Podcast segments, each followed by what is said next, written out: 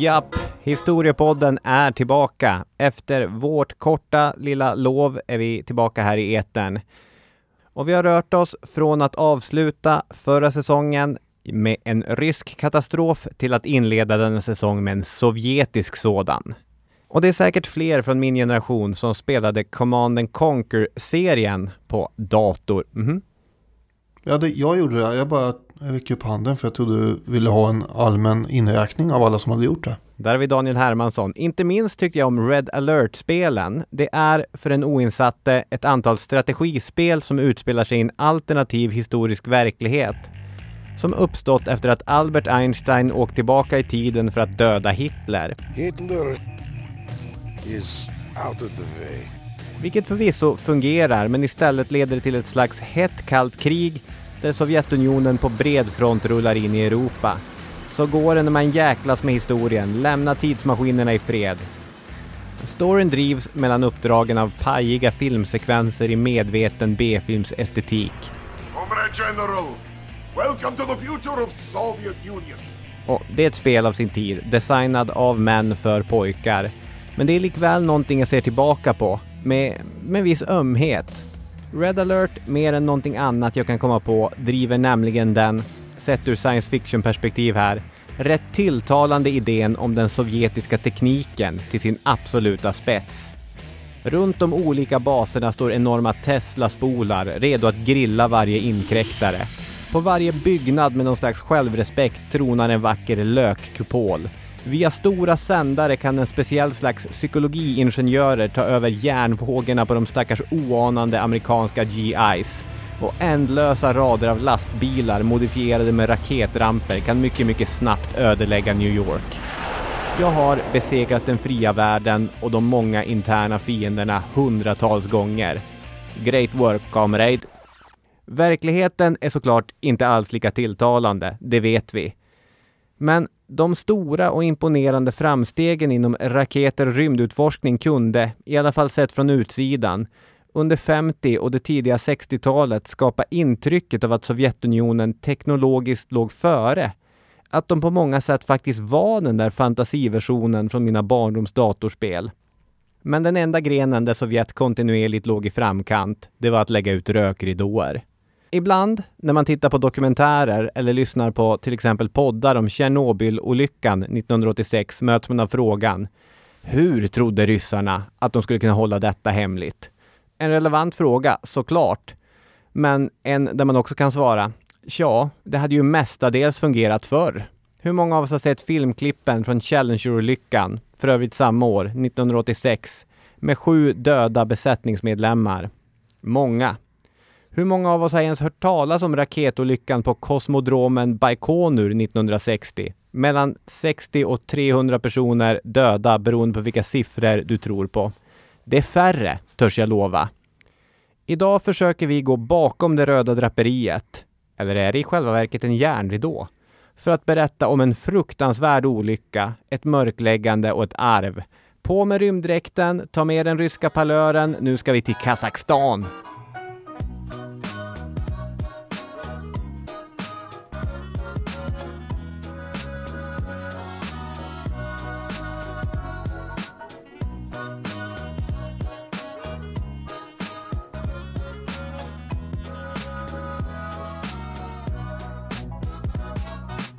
Välkomna till ett nytt år med Historiepodden. Och eh, med Robin Olofsson här. Som har gett i alla fall mig en varm och nostalgisk känsla. eh, När eh, han beskrev det här med Red alert. Jag satt ju och log och nickade igenkännande. Ja. Föredrog du också att spela den sovjetiska sidan framför den amerikanska? Jag var nog eh, båda sidorna lite då och då sådär. Eh, så att det, det berodde väl på lite vad man hade för feeling. Just det. Så kan det vara. Apropå Challenger-olyckan så det var ju en eh, djupt tragisk händelse förstås. Men eh, det har också genererat ett historiepodden eh, minne av episk natur när du inte tog den händelsen i Vem är hen en gång för länge sedan. Och tyckte att det var eh, orättvist eh, att eh, ha den med. För att du kände inte, kände inte till det. Det faktum att jag har förträngt det här tycker jag säger allting. jag kommer inte alls ihåg det. Det gör det inte? Nej. Nej. Men jag hör ju på beskrivningen att eh, det är någonting som har skett. Jag kommer ihåg också att du tog tillbaka sen då att du tyckte att det var fel att du inte kände till det eftersom någon i någon sportpodd hade tagit upp det och så sa jag att om den personen kände till det här då kanske det var så att man eh, kunde betrakta det som allmängiltig ja, kunskap. Det här är nästan obehagligt bra minne från din sida. Just det här har ju satt sig. Ja, ja, ja eh, vi börjar ju här helt enkelt med eh, dunder och brak. Med ett explosivt avsnitt här i eh, 2022 inledning. Minst sagt, verkligen.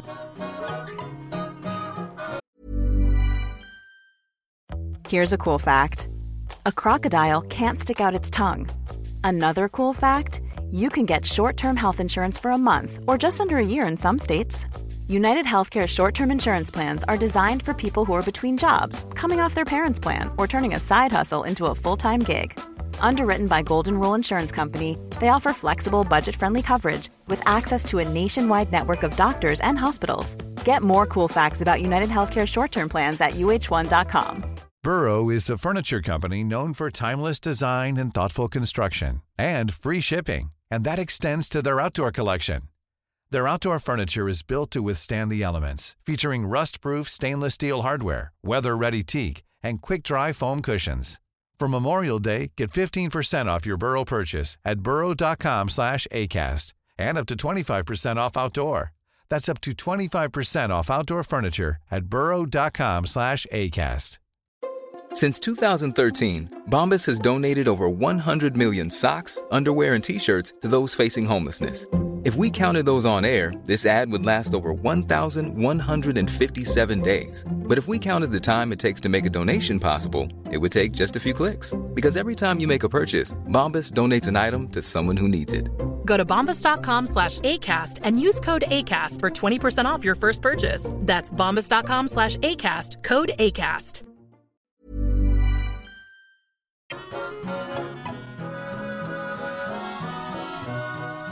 Men innan vi kommer till en ödesdiger dag 1960 i Kazakstan så ska vi vrida tillbaka klockan, faktiskt vrida tillbaka klockan så att vi, vi passerar den där källaren i Jekaterinburg där vi avslutade förra säsongen också.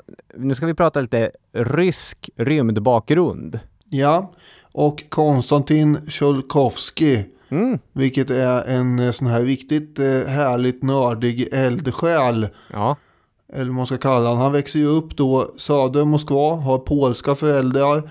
16 år gammal så ägnar han sig åt självstudier. Vi är nu i året 1873. Med mycket stor disciplin får man ju säga pluggar han så mycket han bara kan om allt han kommer åt och bosätter sig i princip i biblioteken. Just det. Det fanns inte sådär jättemycket skrivet om, om rymden på ryska, men minsta lilla verk om astronomi det läste han flera, flera gånger och snart kunde han varje liten bokstav som fanns. Han fick jobb som lärare i en provins sydväst om Moskva och från dess residensstad Kaluga kom han att publicera rent visionära texter faktiskt. Till exempel så skriver han Drömmar om jord och himmel 1895 och där föreslår han hur satelliter skulle kunna åka i banor runt jorden. Nu har inte jag läst Tjolkovskis bok, som inte ens finns översatt på svenska, men det ger ju ändå ett lite perspektiv på sci-fi-författaren Arthur C. Clarke som eh, ofta har kommit med påstående att han uppfann satelliten 1945 i en insändare i tidningen Wireless World. It was 1945 and the V2 rockets had arrived And when my paper was published, the atomic bomb had been dropped. So at that time, people were prepared to accept almost anything. And I don't think I don't remember any negative criticisms. In fact, I don't remember any, any comments at all, to tell the truth. But there's certainly no feeling this was nonsense. And ten years before, there would have been, but 1945, no. Gjorde du det, Arthur C. Clarke? Mm. Eller var det så att Tjolkovskij redan hade varit på bollen i Ryssland 1895? För i så fall är det ju mindre synd om dig. Var det synd om Clarke? Eh, ja, det kanske jag förklarade lite dåligt. Jag gick direkt in i indignation. Eh, Ja, i, I den text där han senare ondgör sig över det här eh, så menar han att den här idén som hade kunnat ge mig så mycket pengar och berömmelse den liksom kastade jag ur mig lite grann från höften i en insändare. mm. men egentligen hade den idén redan kastats ut. Det verkar ju så. Primitiva raketer hade ju funnits ända sedan 1200-talet någon gång eh, och använts då i krigiska sammanhang med blandad framgång får man ju säga. Det måste vara väldigt primitiva raketer om de är på 1200-talet. Ja, men eh, mongolerna råkar nog ut för en del sådana där som susar runt öronen på dem. För ursprunget är ju Kina förstås där man uppfann krutet, vilket är en förutsättning. Eh, men, och så där kan man ju ha med, så att det har ju funnits under seklernas gång då. Men Tjolkovskij är ju då en riktig pionjär ändå inom både raketteknik och tankar om rymden. Mm. Och jag vet inte om det var i den här boken du beskrev nu eller om det, jag tror det är tidigare, som man har då pratat om eh, människans hantering av tyngdlöshet och hur det kan påverka ja, människan helt enkelt i rymden och så. Och han hade- ju också skissat ihop lite förslag på hur en rymdfarkost kunde tänkas fungera och så. Det gör han 1903 i eh, boken Utforskning av världsrymden med reaktionsmaskiner. Där han föreslår flera inslag som kommer att bli standard i raketteknologi. Flerstegsraketer, flytande bränsle, syre och väte enligt hans preferens. Ja, så han presenterar alltså den här pedagogiska tanken om trestegsraketer. Att en lärare ska ha tre saker som elever ska komma ihåg efter varje lektion. Eftersom deras hjärnor tydligen inte kan hantera mer information. Det är nästan större än det pedagogiska skåpet. Ja, nej, det var ju idén om den faktiska trestegsraketen han eh, kom på. Då. Men han är inte helt ensam om att fantisera och teoretisera om raketer och rymden. De teorier och upptäckter som han eh, hade gjort gjordes ju sen då i andra länder också. Eh, som till exempel den här Clark och eh, satelliterna då kanske. Mm. Bland annat så skrev ju Tjolkovskij 1923 till en tysk forskare och förklarade att de här idéerna om raketteknik som du har fått så mycket beröm för, de har faktiskt jag redan, redan upptäckt. jag. ja, det är lite svårt att bevisa det då. Jag är inte säker på att det här mottogs bara med glada tillrop från den här tyska forskaren. Nej. Vi har också amerikanen Robert Goddard som låg bakom den första uppskjutningen av en raket med flytande bränsle 1926. Just det. Men det är ju ändå intressant att ehm, den här excentriske mannen, som med tiden också blir döv, eh, och eh, jag vet inte, figurerade där i tsar-Rysslands periferi och egentligen först efter oktoberrevolutionen börjar lyftas fram som en sorts symbol för rysk eller kanske snarare sovjetisk vetenskap då. Att eh, hans greatest hits, de här visionära texterna, skrivs i en liten eftersatt stad i tsarens Ryssland. Det är ju otippat. Ja, det är otippat. Och jag ser honom framför mig, Tjolkovskij, med ena handen hårt knuten kring en stafettpinne. Och sen ser jag hur en ung man kommer springande på utsidan. Och liksom hur Tjolkovskij sträcker fram pinnen. Och där tar den yngre mannen pinnen och fortsätter springa. Det är vad jag ser framför mig. Skiftbyte i den sovjetiska rymdfabriken. Sergej Koroljov född 1906 i Ukraina, var en begåvad ung herre som med stor framgång studerat de mycket få rönen om raketforskning som fanns eh, att tillgå under sin skolgång i Kiev. Och han kom på 30-talet att bli chef för ett nyinrättat center som endast jobbade med raketer. Ja, det är vår gamle vän Mikhail Tuchatjevskij som eh, vi känner väl igen från avsnitt 314, revolutionen som körde fast. Just det. som var chef då för Röda arméns vapen och teknikavdelning. Han hade ju då eh, sett de militära eh, potentiella möjligheterna här. Och eh, såg till så att man började forska mer på raketer för militära syften. Och eh, 1938 när Stalins utrensningar gick som ett gift genom samhällskroppen. Vilket bland annat då drabbade Tucharevskij. Exakt, precis så. Men där Sergej Koroljov faktiskt eh, lyckas eh, klara sig. Han blev utpekad och straffad, men eh, fick behålla huvudet i alla fall. Han skickades till ett speciellt slags läger skapat endast för vetenskapsmän och tekniker, Mm. där de då satt. Och sen kom det va? andra världskriget och hela grejen som följde med det. Hela grejen som följde med det. Det var den snabbaste, mest summariska och eh, ynkligaste beskrivningen jag hört av andra världskriget. Ja, hela grejen som följde med, med det där världskriget. Ja, Tysklands motståndare hade fått en ganska handfast läxa i vad som händer om man stöttar sina forskare istället för att sätta dem i fångläger. Nu var det väl Mm. i själva verket London som framförallt blev bombat av tyska V2-raketer, inte Sovjetunionen, vilket lite grann grumlar elegansen i min formulering. Men jag står för den ändå. Tyskland, där har man ju eh, med Werner von Brauns V-program kunnat skicka 1000 kilo sprängmedel 30 mil och det har regnat raketer över London. Och även om raketerna i slutändan inte hade något avgörande inslag på krigsförloppet så var den liksom militära praktiska nyttan av de här raketerna uppenbar för alla på ett sätt som de kanske inte hade varit när det swishade förbi raketer för, eh, förbi Genghis khan och, och, och liksom Ögedei och alla de andra mongolkanernas huvud. Nej, precis. Eh, nej, nu är det lite mer tyngre grejer kan man säga.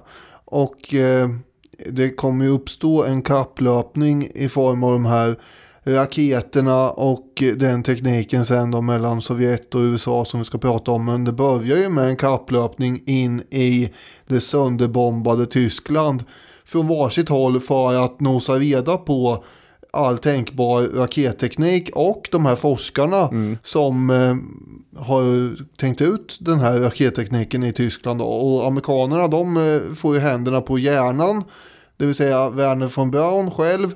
Men ryssarna kommer ju över till exempel tyskarnas V2-raketsteknik och, och sånt där. Ja. För Koroljev är ju med i, inne i Berlin och på andra ställen och snurrar runt och letar efter de här grejerna. Ja, och det är ganska imponerande, Koroljov och hans team, genom att bara ha en massa detonerade V2-raketer så gör de, det kallas väl reverse engineering, tror jag, liksom att bygga ihop det baklänges på något sätt. Mycket väl eh, så att säga genomfört av eh, romarna när de hittade det kartagiska skeppet som hade strandat på deras eh, sida av kusten där. Ja.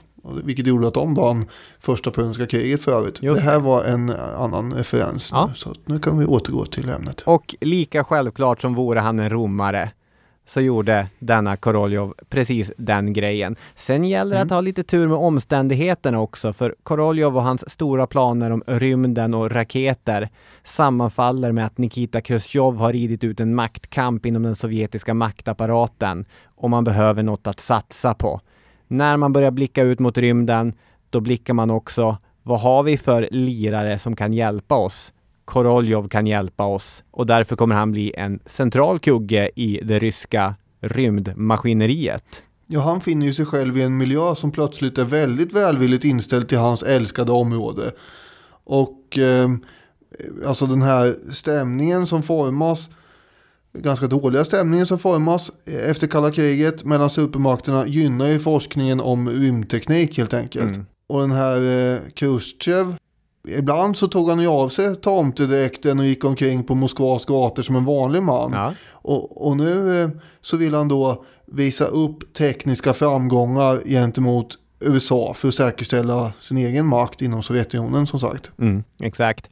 Vi ska säga att eh, vi har läst i den danska historikern Rasmus Dahlbergs bok Katastrofer under hundra år, bland annat, där han skriver om den olyckan som vi kommer in på.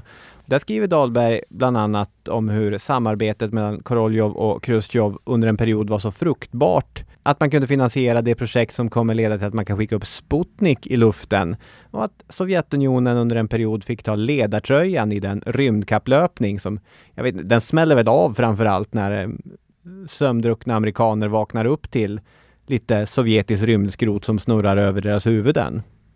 Ja, så kanske man kan beskriva det hela. Det är den 4 oktober 1957, runt middagstid, när en sovjetisk R7-raket drar iväg ut mot rymden.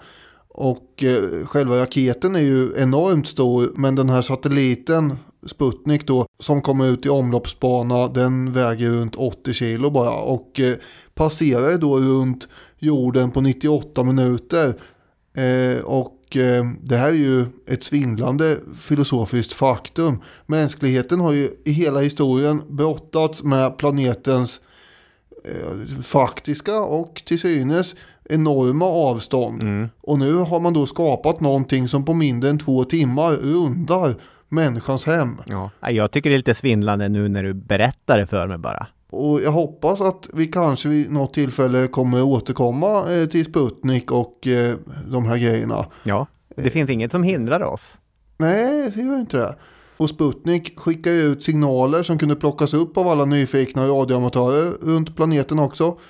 Och jag tänker att eh, för att lyfta fram Koroljev här som låg bakom det här bland annat. Så kan man nämna det tal, korta tal som han höll efter att Sputnik hade skjutits upp då. Då säger han till sina samlade tekniker. Idag har mänsklighetens främsta söners dröm gått i uppfyllelse. Anfallet mot rymden har inletts.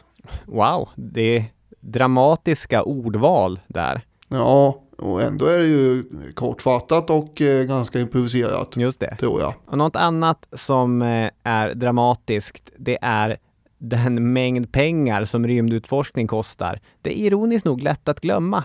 I vårt avsnitt om Apollo 11 så pratade vi om hur den amerikanska presidenten Lyndon B Johnson svor irriterat åt det arv som Kennedy lämnat till honom. Det Great Society, det välfärdssamhälle som han ville bygga, det var inte avhängigt av att åka till månen. Det, det tog ju, det här dumma projektet tog ju massa pengar från Johnson. Väldigt mycket pengar. Ja, och när NASA slutligen lyckades med att skicka en farkost till månen så gjorde man ju det här efter år av neddragningar. Och det här påminner ju om situationen för de ryska motsvarigheterna som Koroljev. Om han vill ha kvar sin budget, om han vill fortsätta hålla liv i Tjolkovskis dröm, försiktigt blåsa på glöden, skicka upp människor i rymden, landa på månen, upptäcka och utforska helt nya världar, ja då måste han börja visa upp resultat som Nikita Khrushchev och Sovjetunionen har någon jäkla nytta av. Ja. Sluta skicka upp hundar i rymden, till exempel, är en order som eh, Khrushchev ger honom. Vårt avsnitt om månlandningen är ju avsnitt 261 för övrigt. Ja, Och man kan väl också tillägga att Johnson hade ju kunnat få loss lite mer pengar till eh, sitt eh, eh, Great Society om man hade slutat kriga i Vietnam. det hade det han. var, ju, det var ju ganska dyrt med får man ju säga. Ja, men det är intressant att du för Vietnam på tal. För det som Khrushchev och Johnson och alla andra säger är att vad vi behöver är ju vapen. Mm. Kalendern visar ju för bövelen sent 50-tal, tidigt 60-tal. Vi lever inte någon oklarhet kring vilka som är de stora stridslinjerna i världen. Det kalla kriget är väldigt mycket ett faktum. Vi har Berlinblockader, Korea, Marshallplaner och, och militärallianser. Det är ett faktum. Och något annat som är ett faktum är ju kärnvapen. Ja, Och spänner du fast en kärnvapenspets vid en raket, vad har du då? Det låter som en setup till en gammeldags stand-up-vits. Som att jag ska ha, ha någonting lite putslustigt att säga nu. Men i själva verket så har du en interkontinental ballistisk robot. I alla fall om den här raketen tar sig längre än 550 kilometer. om man vill ha något putslustigt att säga kring det så kan man ju eh, damma av eh, den gamle tomten Khrushchev då och eh, påminna sig själv om att han sa att ryssarna producerar så många sådana här så att det gick att jämföra med korvar. Just För så det. många, ja, Badumtsch! ja, jag vet inte om han var så, han var ju inte komiker så Khrushchev. Nej, men han skämtade ju gärna, även om det ofta följde av att han själv skrattade hysteriskt, dunkade Tage Erlander hårt i ryggen och fortsatte köra sitt Ja. eget race. Han behövde alltid ha Tage Erlander i närheten för att eh, kunna vara så här rolig då. Det här är inte Poltava, Tage. Dunk, dunk, dunk, högt skratt. Tillsammans med kärnvapenbestyckade ubåtar och strategiskt bombflyg så har du tillsammans med de här äh, ballistiska missilerna kalla krigets treenighet. Terrorbalansens arsenal.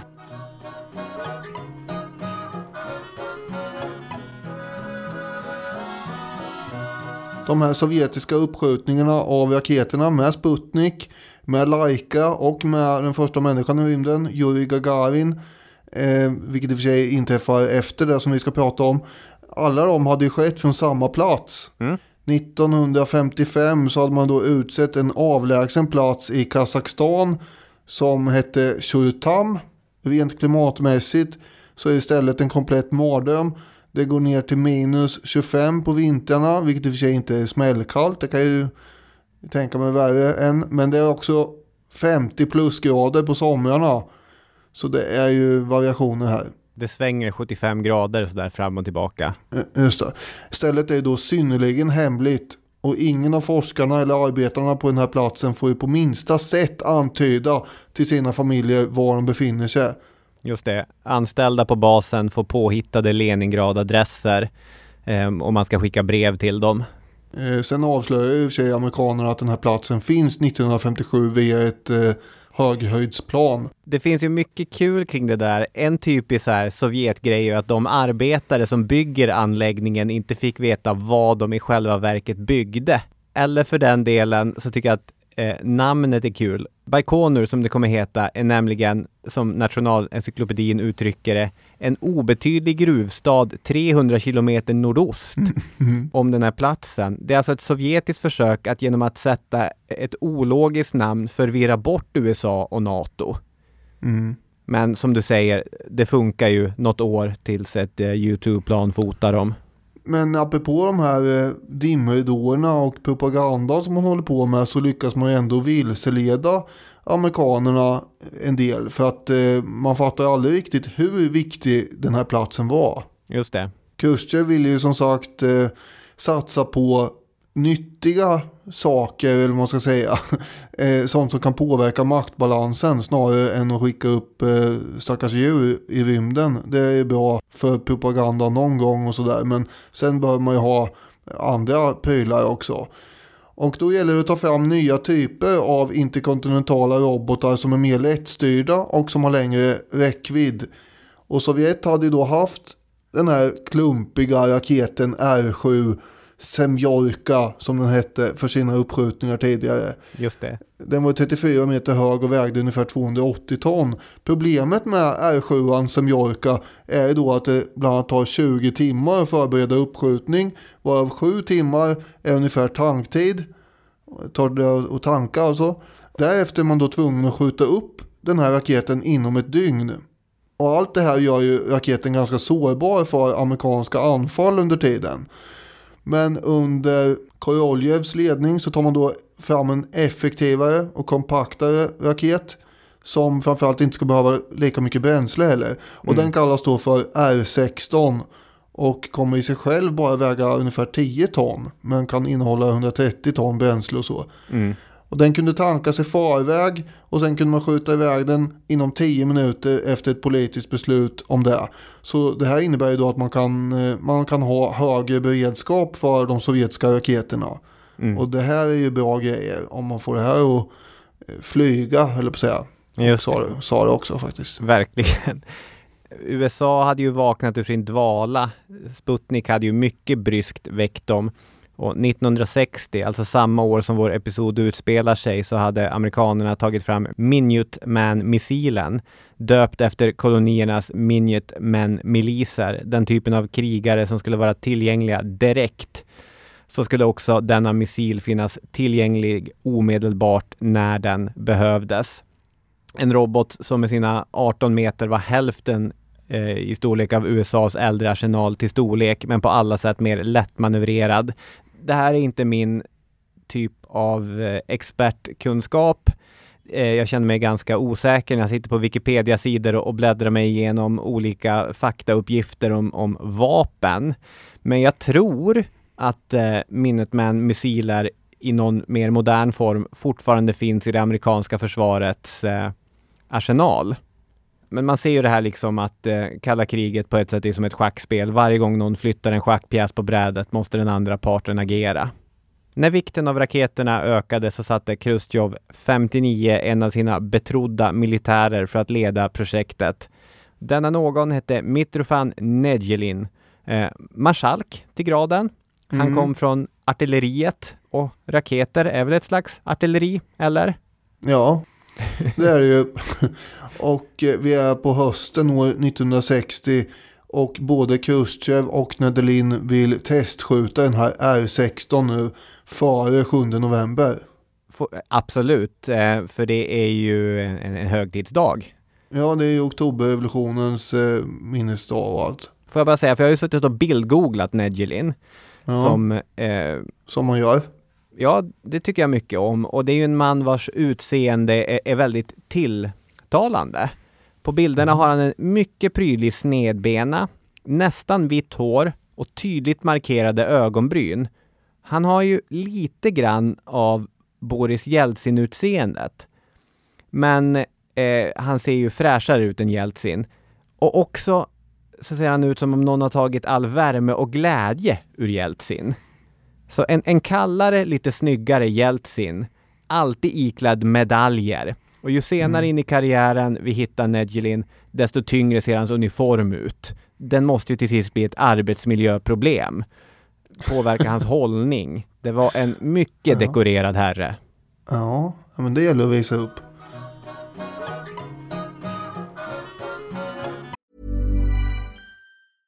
A lot can happen in the next three years. Like a chatbot may be your new best friend. But what won't change? Needing health insurance. United Healthcare Tri Term Medical Plans are available for these changing times. Underwritten by Golden Rule Insurance Company, they offer budget friendly, flexible coverage for people who are in between jobs or missed open enrollment. The plans last nearly three years in some states, with access to a nationwide network of doctors and hospitals. So, for whatever tomorrow brings, United Healthcare Tri Term Medical Plans may be for you. Learn more at uh1.com. I'm Sandra, and I'm just the professional your small business was looking for. But you didn't hire me because you didn't use LinkedIn jobs. LinkedIn has professionals you can't find anywhere else, including those who aren't actively looking for a new job but might be open to the perfect role, like me. In a given month, over 70% of LinkedIn users don't visit other leading job sites. So if you're not looking on LinkedIn, you'll miss out on great candidates like Sandra. Start hiring professionals like a professional. Post your free job on linkedin.com/people today. Millions of people have lost weight with personalized plans from Noom, like Evan, who can't stand salads and still lost 50 pounds. Salads, generally, for most people, are the easy button, right? For me, that wasn't an option. I never really was a salad guy. That's just not who I am. But Noom worked for me. Get your personalized plan today at Noom.com. Real Noom user compensated to provide their story. In four weeks, the typical Noom user can expect to lose one to two pounds per week. Individual results may vary.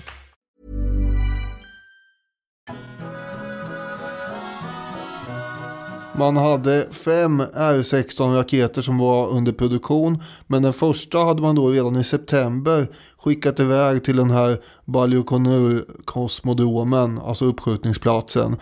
Och eh, arbetsstyrkan och tekniker och forskare de arbetar ju dygnet runt här nu för att göra tester och förberedelser för att hinna eh, få ordning på det här innan den 7 november. Och det fanns ju förstås säkerhetsföreskrifter på den här platsen som ingen verkar ha följt. I och för sig. Eh, Bara den mest nödvändiga personalen fick ju finnas i närheten av raketen under och efter tankning. Ändå så fanns det ju då hundratals personer som yrade runt där. Till exempel då Nedelin men också chefsingenjören eh, Michael Jangel var ju där och spatserade runt. Och efter den här tankningen så upptäcktes då ett eh, bränsleläckage. Och eh, ja, det tyckte man inte var, det här, nej, det är väl inte så allvarligt. Och det kanske inte var heller, för jag är inte expert på det här. Och därför låter jag då den här Rasmus Dahlberg beskriva vad som händer sen med ett citat. Betydligt värre var att ett misstag i kabeldragningen innebar att fel ventilmembran aktiverades när teknikerna tryckte på knapparna. Resultatet blev att bränsleledningarna på raketens första steg öppnades istället för oxidatorrören på det andra steget. I praktiken innebar det att den i övrigt så säkra raketen bara kunde stå på uppskjutningsplattformen i två dygn innan komponenterna i bränsletanken skulle fräta sig igenom rören och göra raketen obrukbar. Just det. Det finns ju många fördelar med att ha en sträng deadline att hålla sig till. Det finns säkert saker i ditt liv Daniel som inte skulle bli gjorda utan en sträng deadline. Ja, det finns det. Så kan man ju känna. Men en deadline kan ju också leda till ett sämre utfört arbete. Man kan börja slarva, ta genvägar och massa annat. Det är lätt hänt, mänskligt till och med. Mm. Och de här teknikerna som springer omkring i Kazakstan och jobbar dygnet om i vild panik samtidigt som deras överordnade tittar på dem med stränga blickar. De börjar ju nu göra flera misstag. Och att Negelin inte är någon garant för säkerhet framgår ju också när, när teknikerna, ja men de börjar märka de här sakerna, precis det som, som du läste också. Det man behövde göra, det var ju att tömma raketen på bränsle, montera isär den och skicka tillbaka den till fabriken för modifiering. Det var ju det som någon också hade modet att föreslå för Nedelin. Ja. Varpå han eh, svarade Vi får ändra raketen på rampen. Nationen väntar på oss. Eh, sa han då barskt. Och eh, sen fortsatte han. Under ett kärnvapenkrig finns inte tid för sånt där nonsens. Ja, så att, eh, alltså, att han överhuvudtaget är på platsen hjälper ju inte situationen någonting egentligen. Nej, det förvärrar situationen. Det är väl det man kan konstatera. Vittnen menar ju att hans hetsiga och brådskande attityd, det- den är ju bara distraherande och stressande här. Och då kompromissar man bort säkerheten. Ja, verkligen. Den 24 oktober, det är ju dagen då olyckan slutligen är framme. Och då är ju Nedjelin rekordstressad. Å ena sidan har han sina tekniker som fortfarande försöker fixa det här på något sätt. Man kanske kan pumpa ut bränslet på plats. Å andra sidan har han Khrushchev som ringer till honom hela tiden och frågar vad det är som dröjer. Ja, han är ju som ett eh, barn på julafton här som undrar om tomten kommer snart och Ja. bara tjatar. Jag ska bara foga in att eh, vi kan belägga att eh, Khrushchev ringer två gånger. Men två samtal från Kreml är nog fler än vad Nejelin hade hoppats på den 24 oktober 1960. Eh, Minst ett för mycket. Exakt, och varje gång som han har pratat med Khrushchev så blir han mer hysterisk och mer aggressiv och tar sämre och sämre beslut. Minsta lilla motgång, som när han får information om att vi måste fördröja uppskjutningen 30 minuter. Det känns för honom som en, en motgång som han inte, han orkar inte med det. Det är som Nej. när man har stått och väntat på ett tåg som är en kvart försenad och sen 20 minuter försenad och så sen kommer den där sista förseningen som eh, får en att, eh, jag vet inte, vilja leva ut den här eh, falling down Ja, precis. fantasin. Ja, men det är lite grann som om man, eh, man har hamnat i en, den här kilometerlånga kön till eh, över bron i Söderköping.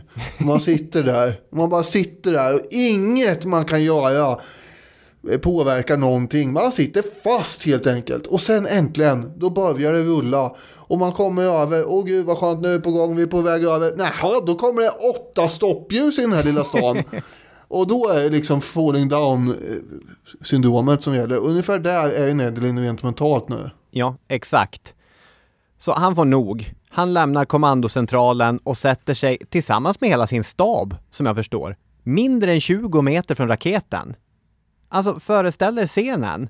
Här sitter marskalk Mitrofan Nejelin på en stol 20 meter ifrån en defekt raket. Medan hans ögon som knivar stressar på utarbetade tekniker. Ja, man har ju också släpat fram en soffa till hans stab. Som, de ska ju få sitta där också och ha det mysigt. Och det är ju en annan general som påpekar för Nedelin att kanske skulle man inte vara så här nära raketen trots allt. Men då svarar ju Nedelin bara om ni är feg så försvinn! Snäsan är där. Och det här leder ju då till att den här generalen i fråga, han lämnar platsen med flyg, kommer att överleva och övertar sen då Nedelins position som chef för de här strategiska raketstyrkorna. Just det. Det är ändå eh, någon form av eh, tragikomik. Man får inte vara dum.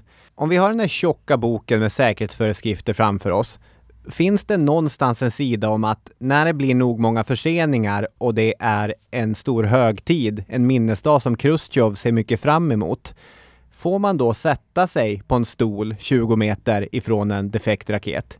Jag tror inte det. Nej, jag tror inte heller det. Klockan 18.45 är det en tekniker som frågar Ska jag slå av PTR'n? Och det är någon form av relä det här då.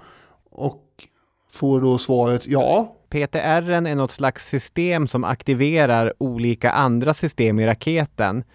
Så när det där relät slås om så är både bränsles så blir både bränslesystemet och batterierna aktiva, så att säga.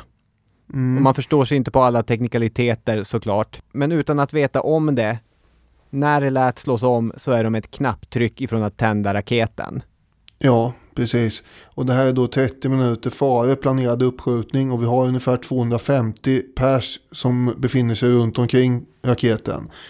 Och det här leder ju till en olycklig kedjereaktion som startar då steg två på raketen och eh, kommer leda till den här explosionen.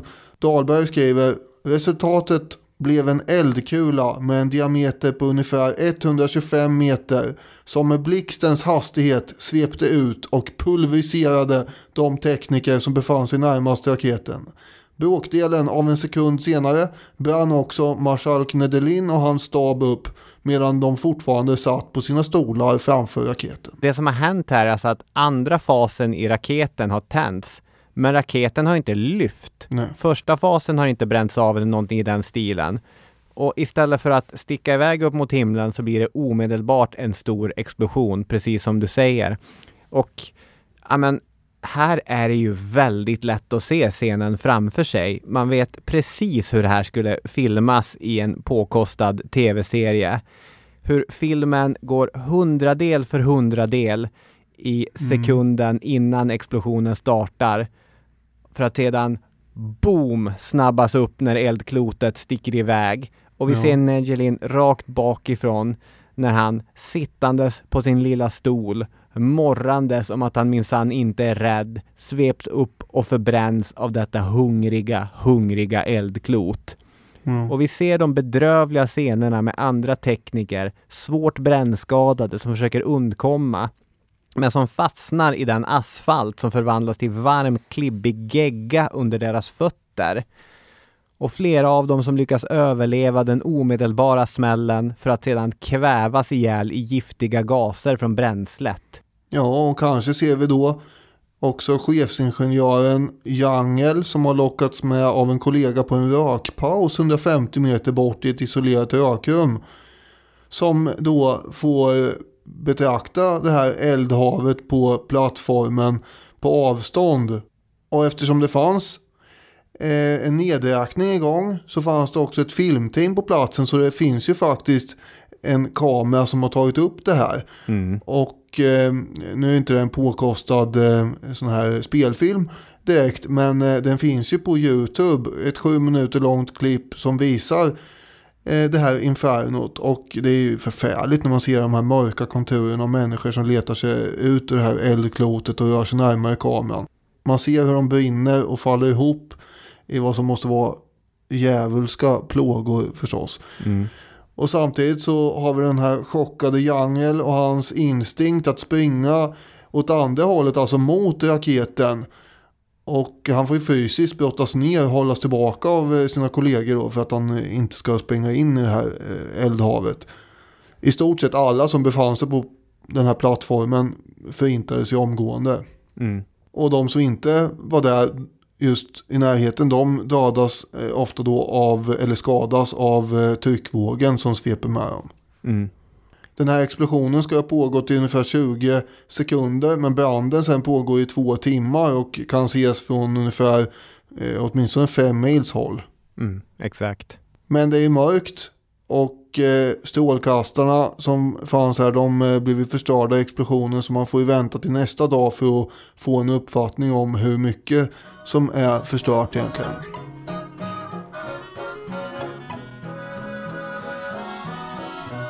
Man kan se två olika typer av Sovjetunionen i den här episoden.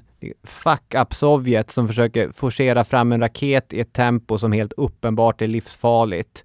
Högmod före fall Sovjet personifierat genom marskalken som sitter där på sin stol när eldklotet äter upp honom.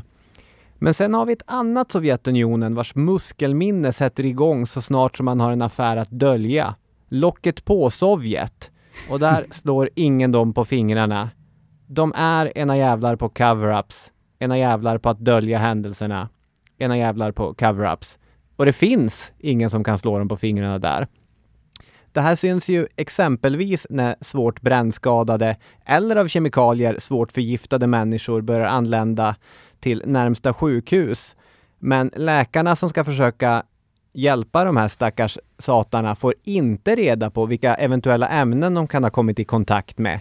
Njet, det är en hemlighet. Och där syns ju totalitarismen i all sin tydlighet. Människorna spelar egentligen ingen roll.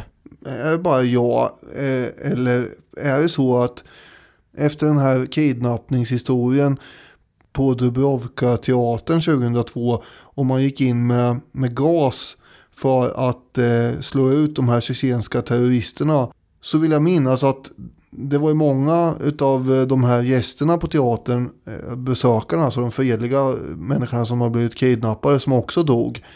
120 pers eller något. Mm. Och som hamnar på sjukhus och sådär. Jag har för mig, det här kan vara fel då, men att man inte ville avslöja vilken gas man hade använt då. Eh, vilket också ställer till det i behandlingen av de här eh, patienterna. Och då är vi framme vid 2002 alltså. Ja, det här känner inte jag till, men spontant låter det ju absolut inte otroligt. Och eh, om du har rätt i det, vilket du säkert har, så är det ju en, en väldigt spänstig eh, koppling. Ja, det är ju samma land det är i stort sett, även om det inte är samma faktiska stat. Mm. så, så är vi ju någon form av tema att man inte vill avslöja vad det är man använder för grejer. Nej. Khrushchev nås ju såklart tidigt av beskedet. Det blir inget lyckligt firande av oktoberrevolutionen. Det blir istället en katastrofutredning. Och vem vill man helst ha ansvarig för en katastrofutredning? Helt riktigt, Leonid Brezhnev. Regimkritiken Brezhnev, som ingen tidigare har kallat honom. De sätter Brezhnev på första bästa plan eller tåg eller vad han nu tar till Kazakstan. Och den scenen som Brezhnev får se beskrivs i Dahlberg som det var en fruktansvärd syn som mötte Brezhnev och resten av gruppen när de kom fram. Förkolnade lik och kroppsdelar låg utspridda över hela uppskjutningsplattformen. Och det som fanns kvar av själva raketen hade vält omkull och liknade mest av allt en strandad val med uppsliten buk. Då hade man ändå varit lite klok. En general Matrenin hade direkt beordrat att alla skulle ta ett steg bak från kontrollpanelerna och lämna allt orört så att det i efterhand skulle gå att konstruera det förlopp som hade lett till katastrofen. Ja, det där tänker jag är ganska kännetecknande och intressant. Alltså det är ju typ sekunder efter att den här explosionen sker så skallar ju orderna i den här kommandobunkern. Ja. Backa! Eller hur fasen det låter på ryska. Alla livrädda så här, bort med händerna. bort med händerna och tassar från alla knappar, spakar och grejer. För han fattar ju direkt i ryggraden att det här, här ska vi nosa reda på någon som har gjort något fel och då måste vi ha grejerna i eh, ursprungsläge så att säga. Mm. Samtidigt så finns det väl också någonting bra i att eh, man faktiskt ska kunna ta reda på vad det var som hände också. Ja men det är väl jättebra egentligen. Så här, det är inte det jag kritiserar. Utan det är mer att det ligger så himla... Eh, det är intressant att det ligger så djupt rotat i en eh, sovjetisk general att det är det första han tänker. Ja, verkligen. Och så här, jakten på syndabockar, vi förstår ju också eftersom vi har beskrivit det här steg för steg att det är ju snarare ett systemfel på samhällsnivå som är problemet här. Men, men Brezhnev, han är inte speciellt intresserad av att utse personliga syndabockar och, och han är absolut inte intresserad av att eh, säga att det här är, det är ett systemfel på samhällsnivå. Ja, det hade varit eh, väldigt eh, otippat eh, och eh, ja, men, han är inte den mest eh, spralliga och pigga och nyfikna underhuggaren till kurser man kan tänka sig antagligen. Eh, han är ju snarare, han är ju personen som kommer att leda Sovjetunionen under eh, dess stagnation. Mm. Så han kommer ju inte eh, vilja påpeka att det finns några som helst systemfel. Det finns inget systemfel. Däremot finns det ett konstruktionsfel, konstaterar Brezhnev. Och det där relät borde inte ha slagits om. Det är en enda person som får personlig kritik av Brezhnev och det är eh, den enda kvinnliga teknikern som har deltagit i konstruktionen. Mot bakgrund av bristen på tester av bränsleförseglingen. Men hon får inte ens så hårt straff. Arbetsförbud inom försvaret är ju förvisso, det är ju inte jättebra. Det påverkade ju hennes möjlighet att försörja sig själv. Men det är ju inte ett drakoniskt straff sett till Sovjet mått. Nej, verkligen inte. Och han konstaterar också att eh, alla skyldiga har redan straffats. Mm. Nu är ju inte det här en utredningsrapport som eh, reportrar satt och väntade på som efter terrordådet mot World Trade Center eller för den delen kanske Coronakommissionens rapporter. Det här är ju någonting som ingen har någon som helst aning om har hänt överhuvudtaget. Eh, så den här rapporten behövs ju mest för att undvika liknande fel framöver. Mm. Inte för att eh, presentera några förklaringar till eh, samhället eller allmänheten. Nej, exakt. Och liksom de här teknikerna, de sörjdes ju av familjer och vänner, men de var inte eh, betrodda med sanningen, utan de fick reda på att eh, deras anhöriga hade avlidit i en flygkrasch. I alla fall fick de reda på att det var den berättelsen de skulle eh, köra med offentligt. Om någon frågar vad som hände med din man säger du att han avled i en flygkrasch. Samma berättelse kommer de köra med Nedjelin. Han är ju mer bekant så att där kan man inte bara tiga ihjäl det utan där behöver man gå ut med en cover-up. Och om den cover-up har eh, faktoider.blogspot.com skrivit, en av Sveriges klassiska bloggar. Där har man ju hamnat med jämna mellanrum sedan ja, sen högskoletiden. 2007 till 2021 har den funnits och är still going strong. Hatten av. I, i alla fall, eh, på Faktoider-bloggen så har lite olika tidsskrifter som skriver om Negelin sammanställts. Mm. Vi kan se i tidningen Aircraft 1960 där det står In replacement of Marshal Mitrofan Nedjelin who died in an air crash the USSR has appointed Marshal Kirill Moskalenko to the Deputy Defense Minister and Soviet Chief of Rocket Forces.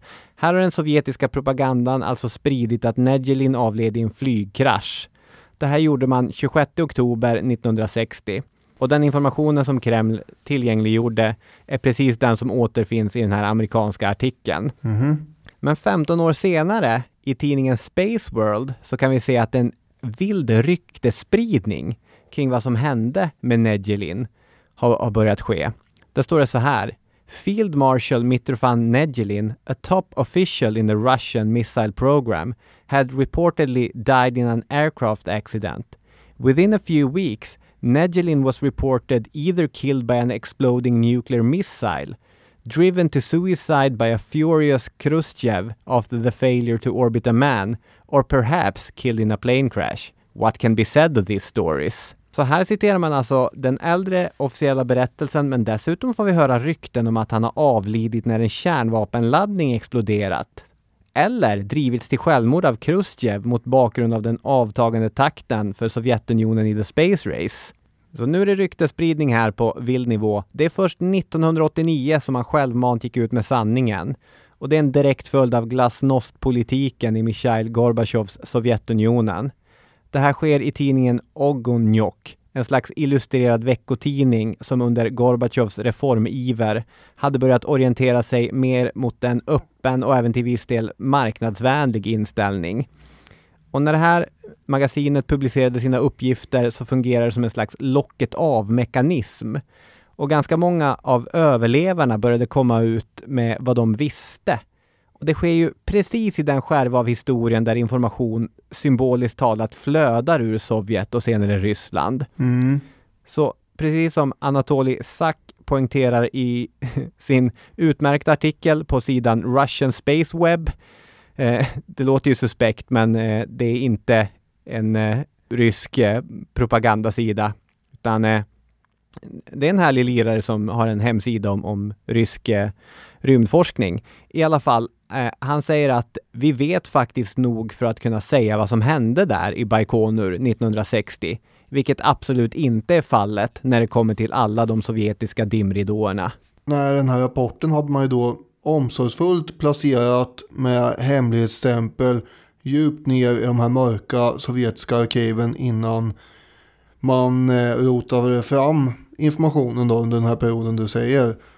Mm. Om man ska backa lite till 1960 så är det också så att Det här fick ju bara vara ett tillfälligt bakslag i den här kapplöpningen. Man bestämde sig Mm. för att eh, var, fortsätta vara målmedveten och att området skulle repareras och färdigställas. Och så skulle man återuppta testerna bara några veckor senare i november.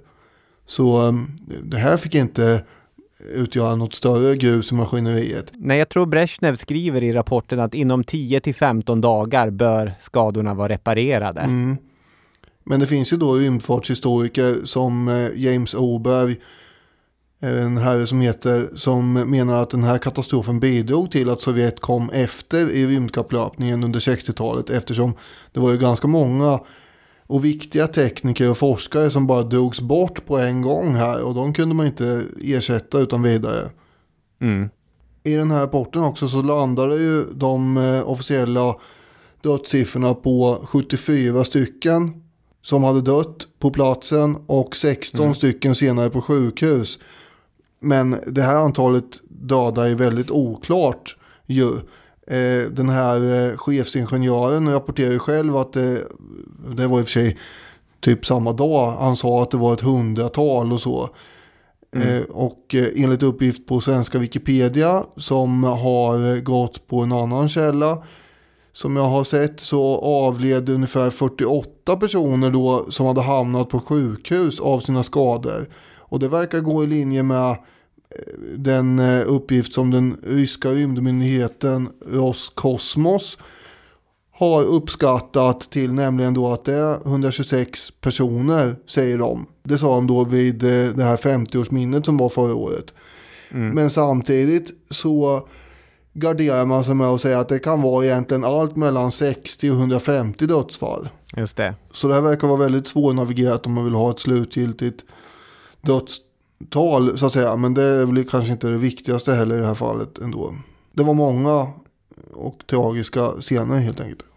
Ja, exakt. Och på något sätt så är väl den här scenen med det enorma eldklotet och de här stackarna som springer omkring där. Det är ju, den behövs inte nödvändigtvis kvantifieras Nej. med att det var precis så många, utan Det är det jag menar. ja, jag håller helt med dig om det. Under 90-talet där så börjar man ju som sagt undersöka det här mer och mer.